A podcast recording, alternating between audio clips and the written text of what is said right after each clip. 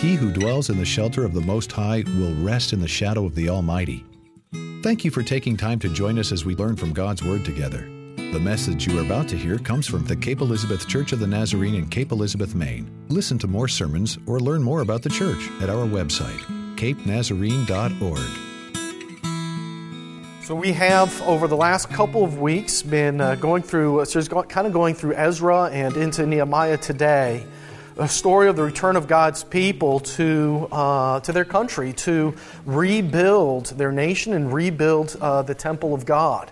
And uh, we've kind of been using that as a way of saying, if, if we've gone into this year at all saying to ourselves, man, I wish I, I, I get closer to God, or how, how do I restore and renew uh, a relationship with God? How do I uh, uh get in a spot where I can say, okay, I, I feel like I, I'm, I'm growing in my faith? And we've used Ezra and Nehemiah to kind of look at uh, ways in which we might approach that. And we started off by saying, whatever happens, we have to make sure the primary foundation is Jesus Christ. As the people of God were looking to build the foundation of the temple, they found that that foundation was so important for their worship, and so too for our worship.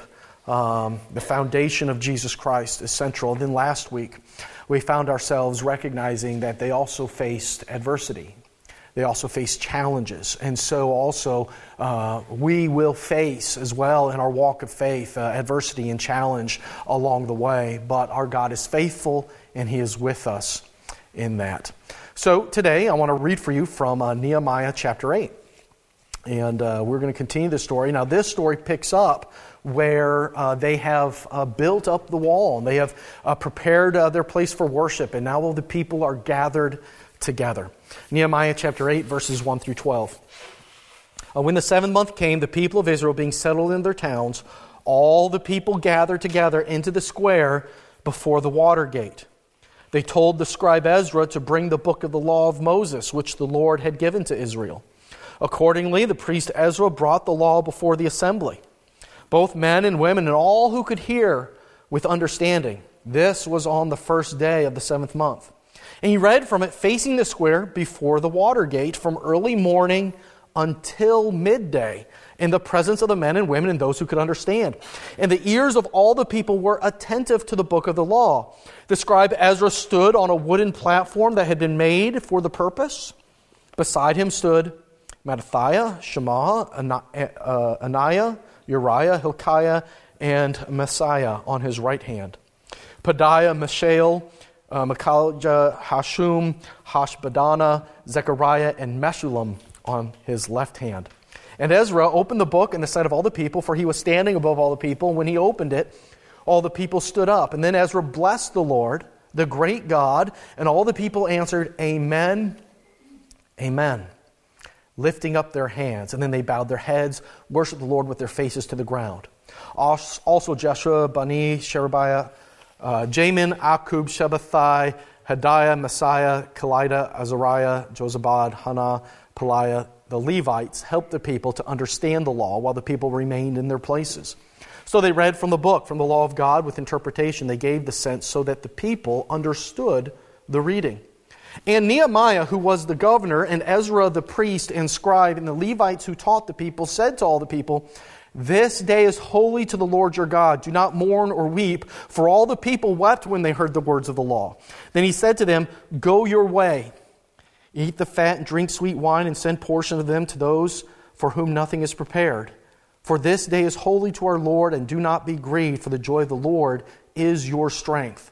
So the Levites stilled all the people, saying, well, be quiet, for this day is holy. Do not be grieved. And all the people went their way to eat and drink and to send portions and to make great rejoicing because they had understood the words that were declared to them. They have gathered together at the start of this, uh, all at the water gate. This is, uh, this is the gate that would be the common meeting place for them. This is where they're going to go to get the necessary water that they need to take back to their homes, refill uh, their jars, their cisterns, whatever, to make sure that they could carry on with their day. This is, this is the place in town where they're going to gather together. It's a place for water, it's a place for life.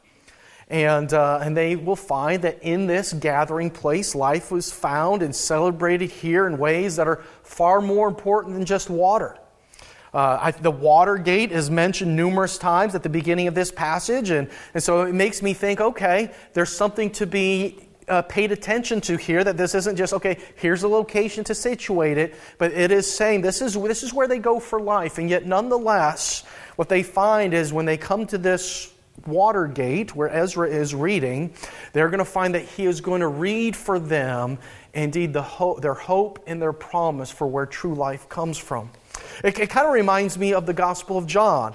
I, I, alluded to this story a little bit last week when I gave a little bit of the history of, of why they had conflict with Samaritans. When Jesus meets at a well, where a Samaritan woman goes to draw water. And in that conversation where she thinks, I'm just providing water for myself, my family, my livestock, whatever, I'm just getting the sustenance I need, she learns that at this place where we get water, there's far more to receive for life sustenance than just water. Or to borrow from the words of Jesus in the desert. We do not just live on bread alone, but from everything that comes from the mouth of God.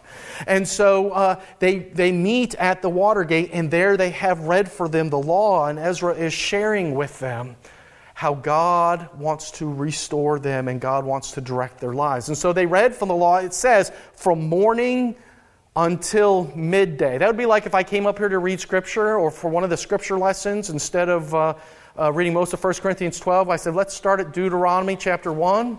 And we're going all the way through thir- chapter 34. Like, like they just read the law. And then it says afterwards that then they gave interpretation to the law. So then the preaching started. So something tells me that they missed the football game. And so, so they, but they, but they hear this reading and they, and they see Ezra there standing uh, at the wooden platform, sharing with them the law. And he's surrounded, he's got six people on his right and seven people on his left, and it names them. And I found myself this week spending way more attention, paying more, way more attention to the names than I probably needed to. But normally when I read them, I just skip over them and I just say them as fast as I can so it sounds like I'm saying them right and I know how to pronounce them. But uh, what I found as I looked in this, as, as I thought about this, uh, is everyone on his right. These are the people who uh, earlier uh, in Ezra and in the book of Nehemiah, these were people who were involved with the worship involved with the temple. They were Levites and they were people helping to engage the people in worship. They are those who helped the people of God draw near to God and know who He is. Some of the names are names that sound an awful lot like they're names for peace and for Savior. The supporters on his left, as he reads uh, from the law, are those who, if you look back at the kinds of things that they did, they were the ones who were in the thick of things. They were in the rebuilding work. They were the people who were uh, uh, guarding the gates against the adversaries, or they were the people in charge of various parts of construction. They were the ones who oversaw the building of the temple, guarding those entrances, and they were the people who put in the work. And we need both kinds of people in our life, don't we? Those who will point us in the right direction and those who will travel with us along the way. And so we need people who, when things get ugly and things get muddy, say, hey, you know what? I'll put on the boots with you and walk with you. Let's do this together. And, we need also those people who say, hey, things are getting hard. I think I know where I'm going, but we might need a professional to come in here and really point us to what the end looks like. And so Ezra is surrounded by two different groups of people those who, who can point them in the right direction to, to the God whom they worship, and those who are saying, We know how to get things done, and we're going to help make sure that we are faithful together.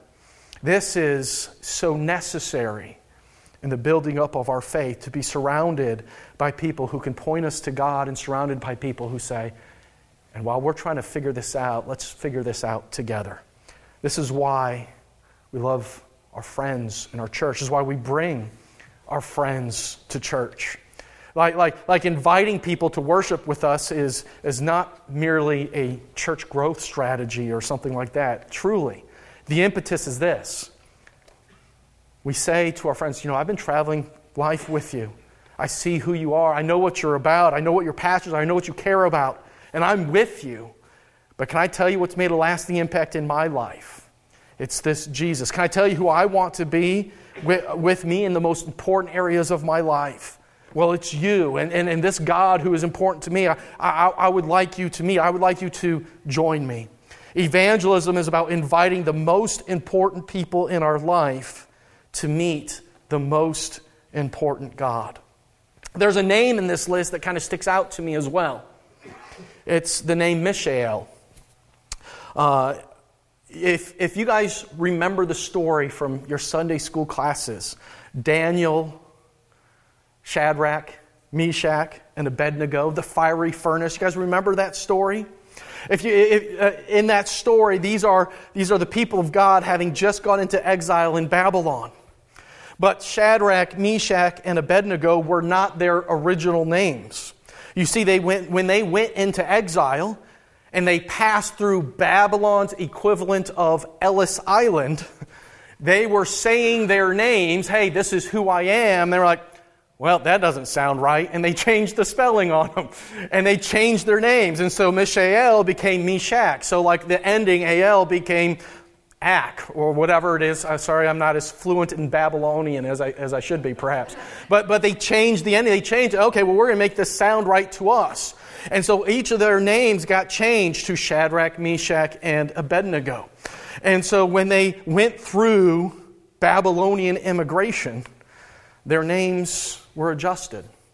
But Mishael was Meshach, and Mishael is standing next to Ezra.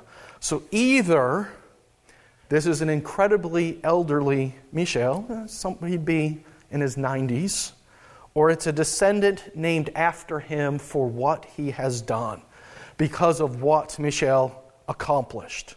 And the popular story surrounding them, of course, is the story of when the king of Babylon said, Worship me, and I'm going to set up this image, and you're going to, you're going to worship that when, when we tell you to.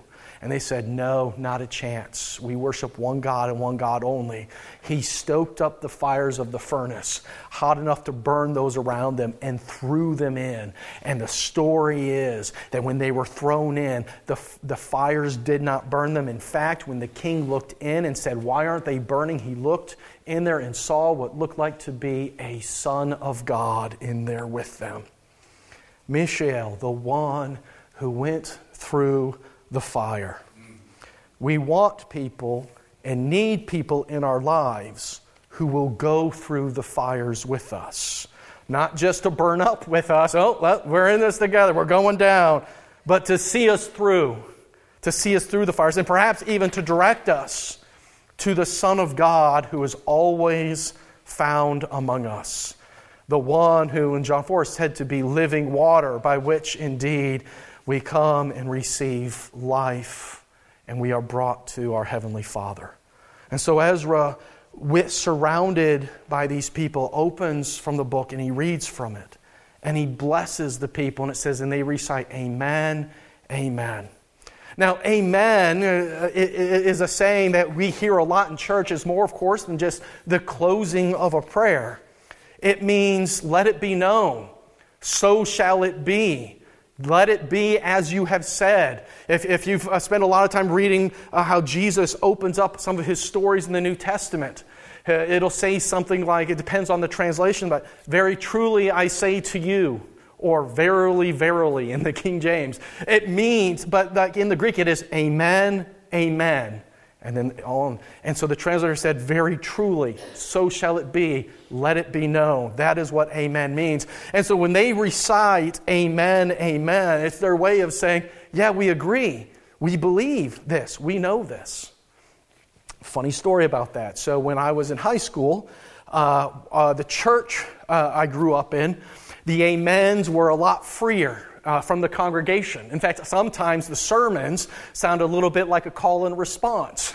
the pastor would say something and someone would be in agreement with it, and it sounded awesome, and they'd say, Amen. And, uh, and then, oh, that just spurred the preacher on more, and he'd get going, he'd get amped up, and amen, and it just go back and forth. It was, it was wonderful. Um, when I was in college, of course, I, I still remembered that, and um, uh, uh, I ended up serving in a Lutheran church And uh, a Lutheran church has a completely different feel than that church uh, I had grown up in. But there is this one Sunday where the pastor, who, who normally was kind of dry, uh, to tell you the truth, but like he was just hitting all the right notes, and I was just really just hearing him, and I was like, yes. And he said something, and I just went, Amen. And everyone in the church, their heads just turned. And he paused and he froze. Like, did someone just interrupt me? like, like it was like, like what, what's happening here? And, uh, but uh, I was just trying to say, yeah, let it be. What you've said is the truth. It resonates with me. I, I, I believe with you. I'm following. I'm tracking with you. Yes, keep going. Um, but I learned that, that that was just a different tradition. And uh, that's okay. And, and it's kind of funny, like, landing here uh, I, I, love this church, and one of the things I've, of course, have, have, have learned, and you see this most clearly a lot of times in our scripture readings, is we also come from all kinds of different backgrounds. And we found ourselves saying, hey, God has put me here for this season, this time, and this is where uh, God has really been speaking to us, and we've been found where we can serve. But uh, we all come from different backgrounds. And so sometimes, and I learned this very early on when I first came here, like after the reading of Scripture a lot of times we're like, well, what are we supposed to say? What is someone else saying? Or what are we supposed to do? And, um, and so sometimes we'll hear amen. Sometimes, and most often it's with this, with this phrase, because in traditions, this is if someone closes the reading of Scripture and wants to indicate that they're done, indicate that the word that they have just read was not their own, but came from the Bible, they'll say, This is the word of the Lord. Or just maybe the word of the Lord. And, uh, and the response from most church traditions after hearing the word of the Lord, or this is the word of the Lord, is thanks be to God. And so sometimes that is our that is our refrain. And sometimes the person reading doesn't say that, and that's okay because, you know, they come from a tradition where perhaps we close with that phrase. The Church of the Nazarene doesn't have a uh, doesn't have a, a liturgy that says what you have to say after you read Scripture. And so sometimes someone will read and like, all right, I'm done. Or they'll say amen, and someone else will say back amen. And, and, and I kind of, it makes me kind of chuckle inside when I, when I see, like, uh, what are we doing? In fact, one time Howard asked me, he's not here today, but he asked me, uh, Pastor Tim, what are we supposed to say after they read Scripture? what, are we, or what am I supposed to say if I've read Scripture? What are we supposed to do? And I said, well, uh, you can say thanks be to God, or you can say amen, and it's okay. And I can't help but think in this story the people of God who have been in exile, and they've been scattered, and they're finally uh, getting together, and they haven't had a temple to worship in in 70 years. And they finally get back and they hear the reading of Scripture, and they're also going, wait a minute, what do we say here? And they're finding their voice again. And they're saying, Amen. Yes, this is who we are. And they're saying, Amen, let it be. And they're starting to find their voice in worship. And so when it says that they, they say the amen, I, I, think, I think in some ways, yes, that they are, they are worshiping, but I can't help but think as they say this together, they're finding who they are. And they're starting to realize again, we get to be the people of God called to be the people of God again. And they start to weep and they start to mourn because they realize they haven't been able to say the amen for a long time. They haven't been able to gather for worship. And so they're absolutely mourning this. They're mourning because they realize that they had been unfaithful to God and turned away from Him, and that, and in large part, according to the prophets, is why they went into exile in the first place. They're mourning they're weeping because they recognize where they've sinned in the past and they've fallen short of the glory of God, and they're like, we don't deserve this, and so they're weeping. Uh, they're weeping because uh, th- their history seems to suggest to them that, you know, we deserve to be punishment, punished. We deserve this exile. We deserve this hard time. And now we have this, and, and, and what's going on here? And, and finally, Ezra says, no, stop weeping. We're celebrating today. We're celebrating the day of the Lord because our God, when He guides us and He leads us, He doesn't just look at our past. He doesn't just look at the mistakes made or, or, the, or a history that, that, that sometimes we wish would be forgotten. Well, God, in His forgiveness, is willing to forget that and help us to move on. I, I think in the early days of my faith, this was one of the most important lessons God communicated to me. And I don't know if it was because I was a child. You know, part of childhood is, you know, you're learning from adults around you how you're supposed to live. And a lot of times, you know, they just tell you, hey, this is what you need to do. But a lot of my early faith was like just framed in this is what I'm supposed to do. And I would find myself in my prayers often thinking, oh man, where did I not do what I was supposed to do? And constantly revisiting those themes. And it's when one time in prayer, I, I still remember so clearly God just saying to me, but, but Tim, do you love me? Tim, can, can I have your heart? When, when God asked me that, and I realized that, yeah, I'm still going to try to be faithful to Him, but God isn't just inviting me to beat myself up about where I've messed up, but to move forward each day in a desire to serve the God who loves me and has called me to reciprocate that love. That's what God wants. That's why Ezra is able to say and suggest that we would find joy in the Lord. That, that the joy in the Lord is our strength. It is because of our love for God. Not to live in fear of where we've messed up, or not to live in fear of what God might do next time I mess up, but, but to live forward in the promise of a God who loves and directs and cares for us that we want to live in that love. And that's what brings the people joy. That's why he can say, The joy of the Lord is our strength. It's not a forced joy. It's not a joy that's like, oh, well, things were hard, but now we just got to kind of cheer up or something like that. No, it's, it's a joy that arises out of the conviction that our God is always moving with us through the fires and directing us to a better place, a more faithful place in our life. And this, I think, is key to having a, a, faith that is growing in God, of moving forward in this year of saying, okay, how do I hear more from God? Is living in the love of God and living out of love for God and for those whom He puts in our life. It is finding joy in the one who we know loves us, learning to love and live in the love of God. And with that, they are able to celebrate together.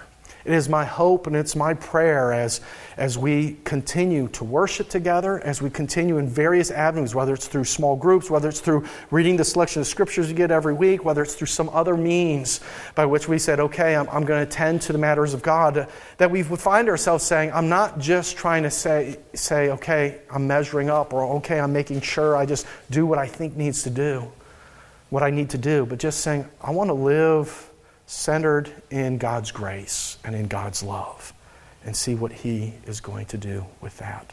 Let's pray together.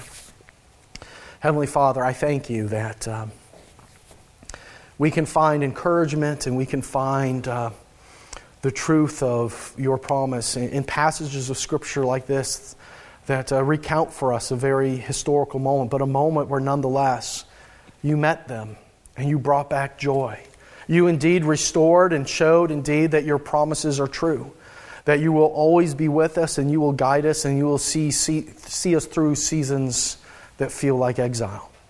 And Heavenly Father, I thank you again that uh, you're the God who has always loved us. It's my hope and it's my prayer that we will turn to you as the sole foundation and source of our strength. And that we will find that you are with us even when others around us cast doubt or make things difficult. But Heavenly Father, I hope that through it all, we be encouraged, strengthened, and emboldened by your love and your grace in our life. That indeed, our joy in you would strengthen us through it all. Draw us closer to you. Help us, Heavenly Father, to be the disciples you've called us to be. Amen. Amen.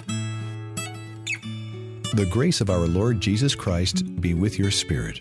Amen. Thank you for listening to this week's sermon. More sermons are available online at our website, capenazarene.org. Our website also includes instructions for subscribing to our podcast so you can have a message delivered to you weekly. May God bless you as you serve Him today.